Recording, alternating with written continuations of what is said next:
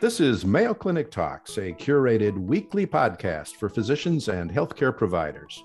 I'm your host, Daryl Chutka, general internist at Mayo Clinic in Rochester, Minnesota.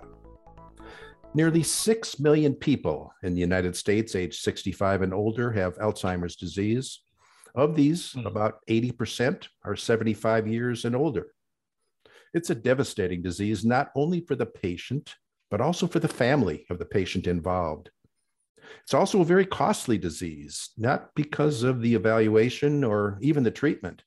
It commonly results in family members leaving their jobs in order to provide care for their loved one. And in many cases, the patient will require long-term care, which can deplete the patient's life savings.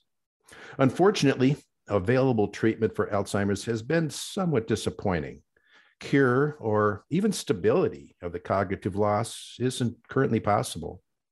So today's topic is Alzheimer's disease, and our guest is Dr. Ron Peterson, a neurologist who's a specialist in Alzheimer's disease and other dementias. We're going to discuss the evaluation, the current available treatment, as well as what might be on the horizon in the management of this disease. Ron, thank you so much for joining us today. Well, thank you, Daryl, for having me. We know that as we get older, there are cognitive changes which occur. I've noticed some, you know, forget where you parked your car, forget certain things at the grocery store, occasionally forget your wife's name, you know, things like that. But when do these cross the line, and when should we suspect more of an early dementia or maybe more mild cognitive impairment? It's a good question, Daryl, and a very common one in clinical practice these days. As you were indicating, we all get a little more forgetful as we age. As you say, where's my car? Word-finding difficulties, coming up with the names of acquaintances, not so much your wife, hopefully, but acquaintances, people you used to work with. It's not uncommon to meet somebody in the grocery store and say, oh, hey, how you doing, chief? Good buddy, old friend. Because you can't come up with his name. 2 aisles later, you say, that's Bill. How could I have forgotten Bill? That's very common, and I think that's a part of aging. But when we start to forget information that we formerly remembered fairly readily, especially important information, maybe doctor's appointments, the kids are coming over this weekend, I've got to play golf with my buddies on Tuesday. Those kinds of things that are important to us, when they start to become forgotten, and particularly in a pattern. Gee, Dad, you forgot that last week too. You're forgetting it today, and you probably will forget it next week. Then that becomes a little bit more concerning. Doesn't mean you have Alzheimer's disease, but means that maybe you should mention this to your personal physician to discuss it and see whether we should pursue it. All right, fair enough. So this condition of mild cognitive impairment, it's kind of somewhere in between the normal changes of aging and dementia. Is it important for us to recognize when patients have mild cognitive impairment? I think so. I think mild cognitive impairment, as you've characterized, is sort of that in-between state. It's more than the forgetfulness of aging, and yet it's not clearly at the dementia stage. Dementia, again, meaning the syndrome that we now are not thinking as well as we used to, usually not remembering as well, maybe having some other troubles with problem solving, and it's affecting our daily function. That's dementia. Mild cognitive impairment is kind of in between. I'm not remembering as well as I used to, or maybe as well as I ought to, but basically everything else is preserved. I'm still driving, I'm paying my bills, doing the taxes. To the casual observer, I look pretty normal. Those around me, however, may say, gee, you seem a little more forgetful than you used to be. So it is an early stage of progressing cognitive impairment. Back when you and I started training, the person was either normal or they had dementia. Over the years, we've come to realize that it is a continuum, and there are these sort of gradual transitional states. Since some of these factors that cause MCI or mild cognitive impairment might be treatable, might be reversible, I think it is important to identify it. It seems like we're seeing more dementia. Is that just because we're talking about it more, or is it actually becoming more common with time? You know, I think it is because we've become more focused now. I think our tools are better, our criteria are better, such that we're not writing it off to, oh, gee, grandma's senile, or grandma's just a little dotty these days, or is having mini strokes or something of that nature. But now we're really focusing on maybe this cognitive impairment is not normal, is not a part of normal aging. And again, dementia being the broad scope of all different kinds of causes of cognitive impairment affecting daily function, I think our attention is tuned to it. Actually, some data from Europe and from the United States over the last several years suggests that some of the incidence rates, prevalence rates may actually be declining. And part of the reason for that could be better attention to cerebrovascular, cardiovascular features. So insofar as stroke rates are declining a bit, that may also have an impact on the broader scope of dementia. Maybe not Alzheimer's disease, but the broader scope of dementia. Yeah. And our population is aging, and it's a disease of older individuals. Right. So that may be the biggest risk factor is age. You're right. Sure. Yeah. Well, dementia, it's kind of like an umbrella term, and Alzheimer's is certainly the most common type of dementia. Can you go over the other types of dementia that we may see in our outpatient practice? Sure. So again, if dementia is a decline in cognitive function affecting your daily function, then what is it due to? Well, as you say, up and away in aging, the most common cause is Alzheimer's disease, which is a degenerative disease of the brain. But you could have subtle vascular features, maybe a big stroke, maybe little infarcts, subcortical infarcts, maybe white matter disease that may in fact impact your cognition. There could be other treatable causes. One of the ones that I've become much more aware of in the last 5 to 8 years is sleep disorders. Very common in aging, and sleep in and of itself can affect your daily cognition. So we pay much more attention now to possible sleep apnea or other disturbances of sleep. It could be due to medications. Maybe the medications you're taking for your appropriate medical illnesses have cumulative side effects like anticholinergic effects, which in an elderly person who might be susceptible to cognitive impairment, that little touch of an anticholinergic drug may be enough to tip that person over. We have to be concerned about sleepers, you know, hypnotics that we give our patients, and a variety. One common class of drugs that we need to at least pay some attention to are the drugs that the urologists or we might give to our patients when they're having bladder control problems. Many of these are anticholinergic drugs. And while they're meant to work in the periphery, it's not uncommon that sometimes they seep into the central nervous system and really can cause a problem. Of course, medical illnesses, your diabetes out of control, your hypertension out of control, COPD, anxiety, depression, a whole host of things can impair our cognition later in life. And some of these may be treatable. Those are really important points. And whereas we really can't cure patients with Alzheimer's disease, we certainly can look at their medications, their sleep, and so forth, because those things are treatable, and it may improve these patients' cognitive function. Absolutely. Well, let's change now into the evaluation of patients with a suspected cognitive disorder. How important are mental status exams in the early evaluation of these patients? I think it's vital. I mean, I think we as physicians seeing people in the age range where these disorders become more prevalent should do some kind of a screening cognitive exam on people. While it sounds like ageism, pick 65. If somebody's 65, do some type of a mental status evaluation like you would do with their hypertension, their blood glucose, et cetera, things of that nature. At least put it on the chart, even if they're normal, such that 3 years, 5 years from now, when they come back to you and say, gee, I'm having trouble with that naming stuff, or I got lost last week, and that's bothersome to me. You could say, okay, let's do a mental status exam. And now we have this baseline exam from 3 to 5 years ago against which to compare performance. So I think some type of a mental status exam should be part of a general evaluation. The Medicare annual wellness visit includes now a component of cognitive assessment that's very loosely defined, and it could be, how's your memory, Joe? And that might qualify, but I think most physicians should do some type of a quantitative measure of cognition in their patients. And I know I've been fooled several times seeing a patient who I assumed was cognitively normal and administered a mental status exam. I was surprised how poorly they did. Right. So you can't often tell just by talking to a patient. No, sometimes social skills can be well preserved into these disorders, and people can dance around and kind of fake it, so to speak. And as you say, Daryl, it's not until you actually ask them some of these more defining questions that you really get insight into their cognitive function. Yeah.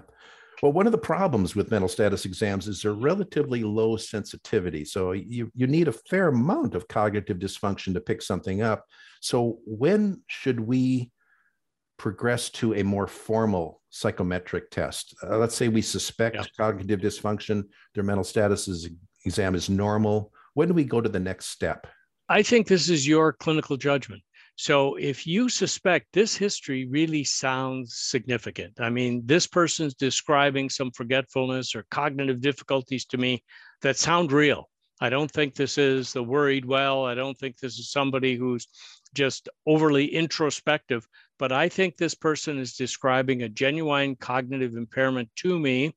Yet my mental status screening test, whichever one you use, looks pretty normal. I would tend to refer them on. Again, at the very least, you're going to establish a baseline for them. But I think your clinical intuition, partly from the history, maybe partly from your exam, should trigger further referral if needed. Mm-hmm. And I've had some patients where we've progressed to the formal psychometric testing, and they actually came back relatively normal. Yet in time, the patient did develop obvious dementia. So you need to pursue this and continue to pursue it.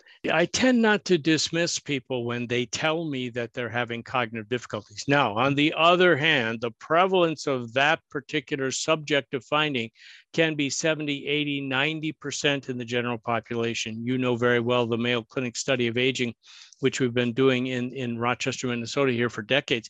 We ask these subjective questions, and depending on how soft the question is, you can get 80, 90% of people over 70 responding, yes, my memory's not what it used to be.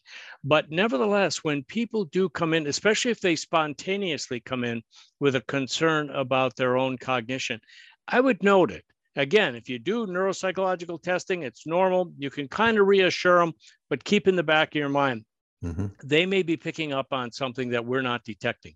Good point. So let's say we have a patient, we suspect they have some cognitive impairment.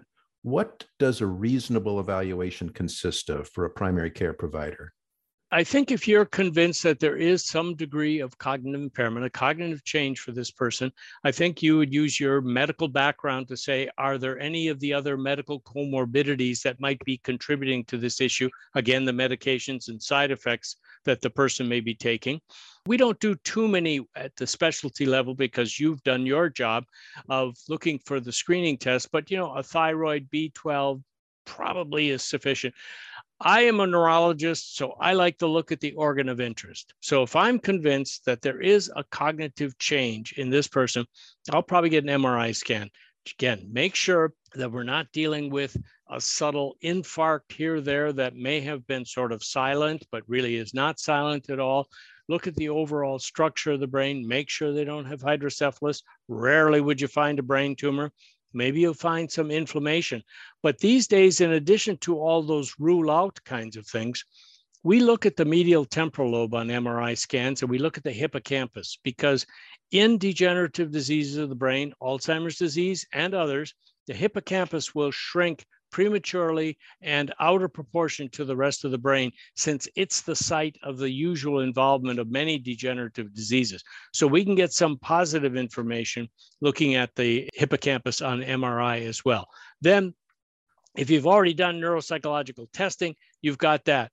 So with those measures, I would have the person back and sit down and say, look, I think you have a profile that looks like perhaps a degenerative disease, meaning I haven't found inflammation, cancer, infection. And I think that this looks like a syndrome, perhaps, of mild cognitive impairment. Your data look like it. Your MRI scan doesn't show any strokes, doesn't show any tumors, blood clots, et cetera, but your hippocampus is a bit smaller. Doesn't mean you have Alzheimer's disease, but a bit smaller than we might expect for your age. Then the next question is, how far do you want to go? Do you want to go the next step? Meaning, I would like to know if, in fact, I have the tendency for the biologic features of Alzheimer's disease. And here now we can do spinal taps, CSFs, that are pretty good at showing us the levels of amyloid and tau in the spinal fluid. And we can be, with a certain ratio, we can be pretty specific that there are Alzheimer's tendencies. We also could do a PET scan. Unfortunately, they're expensive. They're not reimbursed, but you can do PET scans these days. There are FDA-approved agents for the presence of amyloid and tau, so you can do these, but again, we do them in a research setting more than in a clinical setting. So I always take that question, if I think it is Alzheimer's disease on your mind? Is it on my mind? Do we want to go there or not? And then we get into the issue of treatments. Okay. I think it's pretty much commonly accepted now that we should do some head imaging of patients where we suspect cognitive impairment, and not so much to rule in dementia, but to rule out the reversible things, right. Tumors, aneurysm, normal pressure hydrocephalus, things like that. And that's often a misconception. We're not doing it really to diagnose the dementia. Let's talk about the reversible dementias. Do they really exist? I've had patients with dementia and B12 deficiency, dementia hypothyroidism. I treat the conditions, they still have dementia. I have not seen a truly reversible dementia in my 40 years of practice. Do they really exist? I agree with your conceptualization of the situation. I think there are treatable components of cognitive impairment. So doesn't mean that a person has one and only one cause of his or her cognitive impairment. There may be contributing features. I think the only caveat to what you said, Daryl, was, again, going back to sleep disorders. I have had people clearly at the mild cognitive impairment stage, maybe mild dementia stage, who have a rip-roaring obstructive sleep apnea. You treat them and their cognition improves dramatically back to normalish ranges. So that's the one area where I do pursue history pretty aggressively to see if there might be a treatable component there. But I agree with you otherwise. You know, you can treat the thyroid problem, you can treat the B12. It's probably not the sole cause of their underlying problem, but it may make, say, the tendency for a neurodegenerative disease a bit worse. So I think we still try to attack these other medical comorbidities, psychiatric issues like a little bit of anxiety, a little bit of depression, not uncommon in this situation. Those are treatable and can make the person perform a bit better and perhaps improve their quality of life. All right. Is it important to identify the specific type of dementia, Alzheimer's, cerebrovascular disease, NPH, Lewy body disease? Does it matter? I think so. I think it is important to try to characterize what the cause of the underlying cognitive problem, the syndrome, MCI, or dementia might be. One is for planning, for prediction, maybe treatments in some areas, but also the manifestation and the way these might progress could be quite different depending on the underlying etiology. So it's important, again, to plan for these. You mentioned Lewy body dementia. These individuals, as you know, might have some Parkinsonism, might have some delusions, some visual hallucinations, may have a cognitive profile that's different than typical Alzheimer's disease. And I think explaining that to the patient and to the family is important as to what to expect. So if this happens, yeah, that may be part of the disease. If that happens, it's probably not part of the disease. So I think those educational aspects are important, planning, financial matters, et cetera. There are treatments on the horizon. Now, certainly with Lewy body disorders, actually cholinergic treatments, so cholinesterase inhibitors like donepezil, rivastigmine, galantamine, actually work pretty well in Lewy body disorders, maybe better than they do in Alzheimer's disease because there's a greater cholinergic deficit in Lewy body disorders. But also Lewy body disorders may present with hallucinations, delusions, and Parkinsonism. So we may need to use L-DOPA-like medicines. We may need to use some antipsychotic type medications to deal with some of those symptoms. So it really is important to tease out what is the underlying cause of the disorder. Okay. Well, let's talk about the treatment. I think everybody would agree, it's less than we would hope for, but what's available currently? Well, if we're talking about treatments for Alzheimer's disease, now we think that this most likely is Alzheimer's disease, looks like it by history, by exam, or we actually have some biomarkers, and I might say a word about biomarkers in just a moment, Daryl, as to what's on the horizon with blood biomarkers. But let's say we're convinced this is in fact Alzheimer's disease. So we have 4 FDA-approved drugs out there, 3 in one class. I mentioned donepezil, rivastigmine, and galantamine. They're all cholinesterase inhibitors, increasing the amount of acetylcholine in the brain that's active at any given time. You use one of those, not more than one of those. They're all in the same class. Or you use memantine, which is an NMDA antagonist. Again, may help behavior a little bit, but these are all symptomatic drugs trying to stabilize the symptoms, maybe improve things a little bit. Happens in Lewy body disorders, less so in Alzheimer's disease. But on the horizon, as many people know, in a very controversial fashion, the FDA gave accelerated approval to the drug aducanumab this year. Aducanumab is a disease-modifying therapy, not just symptomatic, meaning that it is actually meant to remove one of the offending proteins from the brain, amyloid, that's thought to be causative in the Alzheimer's pathway. Now, it reduces the amount of plaque in the brain, as has been demonstrated by PET scanning pre and post treatment. But the reason it got accelerated approval, meaning not full approval, was based on the fact that it did what it's supposed to do biologically, reduce the amyloid plaque level, but the FDA was not convinced that that had a meaningful clinical impact. Did it stabilize the disease process? The data there were quite equivocal. Nevertheless, the FDA said, look at it. If it removes one of the offending proteins in the disease, that makes it reasonably likely that it's going to have a clinical impact. But we don't know that right now. So aducanumab is out there, is available, very expensive.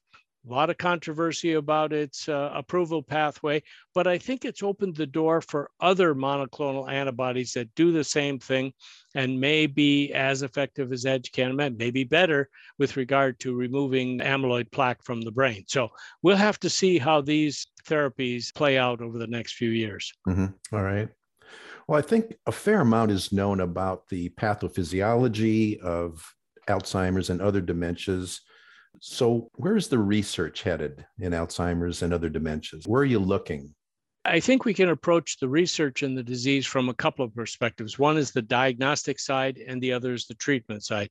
I just talked a bit about the treatment side. I think that's where a lot of the effort is going right now on the therapy, developing these either amyloid removal compounds or tau removal, or preventing the aggregation of tau in the brain. Again, amyloid and tau, plaques and tangles, the two defining features of the disease. So a lot of attention toward therapy is going there, but other targets are being looked at as well. Inflammation, reactive oxygen species, a whole host of other factors that may contribute to this complex disease. So that's on the treatment side. On the diagnostic side, I think we are getting pretty good, increasing our specificity that, in fact, we're talking about Alzheimer's disease and not just dementia in general. And I mentioned the biomarkers a little earlier. Biomarkers are very important and are becoming very specific for the disease. So I mentioned CSF.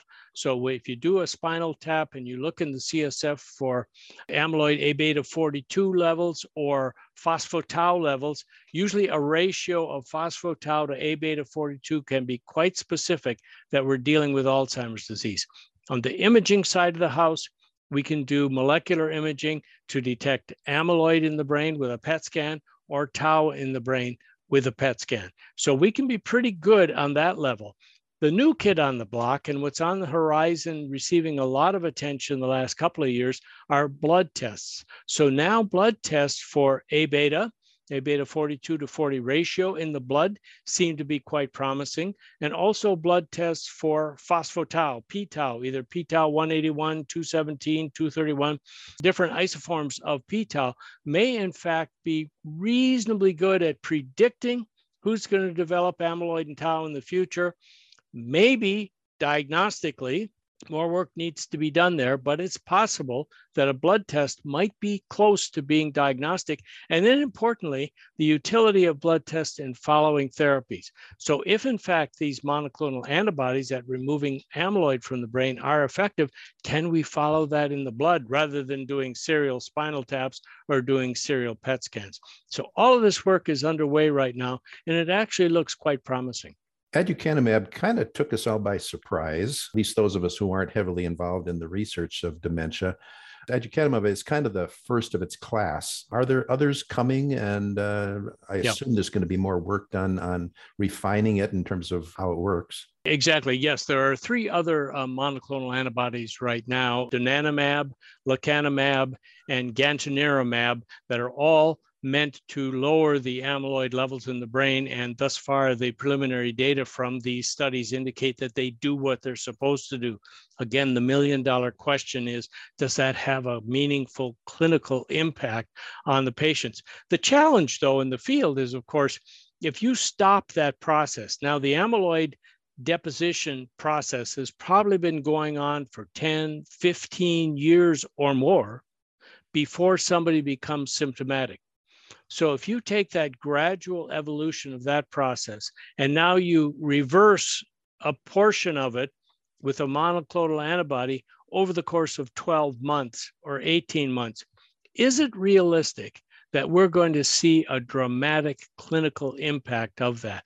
I'm not sure it is. But on the other hand, if we see a slowing of the progression rates, the curves start to flatten out in those who are treated with monoclonal antibodies, we might, in fact, be making an impact on the disease. And then the implication would be, let's not wait for people to become symptomatic and treat them. Let's go back and lower their brain cholesterol, if you will, their brain amyloid, like we do with cardiovascular disease, lower the cholesterol level before the person becomes symptomatic with heart disease. What if we lower the amyloid levels while people are asymptomatic, clinically normal? Can we prevent the onset of the symptoms, or at least delay them and push them back? I think that's a more realistic goal and the ultimate application of these drugs to the disease process. And getting back to where we started at the beginning, it is important to diagnose these patients very early, or early as possible. I think so. So all of the discussion we had earlier about the screening tests, the mental status evaluation in the office may become increasingly important if, in fact, these therapies become effective and available to a broader audience. Well, Ron, can you summarize maybe in 2 or 3 key points the discussion we've had on Alzheimer's disease? Sure. I think from a disease progression perspective, it's a continuum, and we no longer have just normal people and people with dementia, but we have this in-between stage of mild cognitive impairment, and it's important to identify people on that continuum. I think a mental status exam in the office should be part of our normal armamentarium. I think we need to know where our patients are clinically. I think we need to listen to them. If they give us a concern about their cognitive impairment, again, maybe worried well, but I think an objective assessment may be worthwhile. If we're concerned, if our clinical judgment says, hey, this person's changing, something's going on, taking it to the next step, maybe neuropsychological testing, brain imaging, looking at their total medical picture and their medications. If they want to go down the etiology route, there are some biomarkers now for Alzheimer's disease. We can use the symptomatic therapies for Alzheimer's disease, and hopefully on the horizon, some of these disease-modifying therapies will pan out. Well, we've been discussing Alzheimer's disease with Dr. Ron Peterson, a neurologist and specialist in dementia from the Mayo Clinic. Ron, thank you so much for sharing your knowledge with us today. It's great to see you again. My pleasure, Daryl. Thanks for having me. You can now listen to over 100 different medical topics developed for primary care providers on Mayo Clinic Talks podcasts. Find them at ce.mayo.edu or your favorite podcasting app. If you've enjoyed Mayo Clinic Talks podcasts, please follow us. Stay healthy and see you next week.